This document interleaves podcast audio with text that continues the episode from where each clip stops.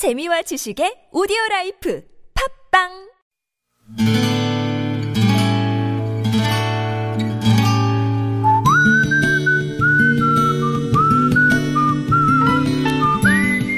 여러분 기억 속에서 여전히 반짝거리는 한 사람, 그 사람과의 추억을 떠올려보는 시간, 당신이라는 참 좋은 사람. 오늘은 서울시 송파구 잠실본동에 사시는 배용자 씨의 참 좋은 사람을 만나봅니다.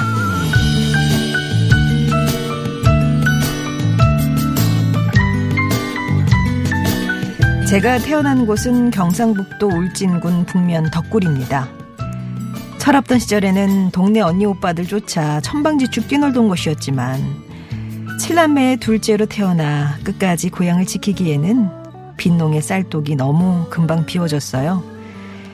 제 운명은 열일곱이던 천구백칠십삼 년 그해 서울에서 성공했다는 친척 어른이 집에 찾아오면서 급변하기 시작했죠. 가난한 집에 입 하나 줄인다는 게 얼마나 큰일인지 아느냐며 저를 서울로 보내자는 말에 아버지는 애꿎은 담배를 뻑뻑 피우셨고 엄마는 옷소매로 눈물만 닦아내셨던 기억입니다. 그리고 그 길로 저는 친척 어른을 따라 서울 가는 기차에 동행을 했죠. 그렇게 제 식모살이가 시작됐습니다.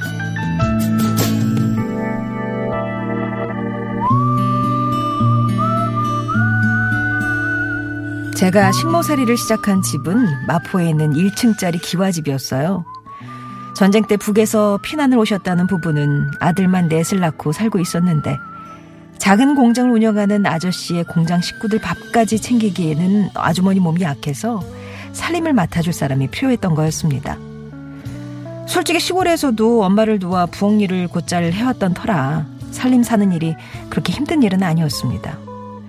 당시 제가 힘들었던 건 밤설거지를 마치고 부엌 옆에 딸린 쪽방에 들어와 몸을 누이면 그리움이란 이름으로 갑자기 달려드는 고향 부모님 얼굴과 동생들 또 친구들 모습이었어요.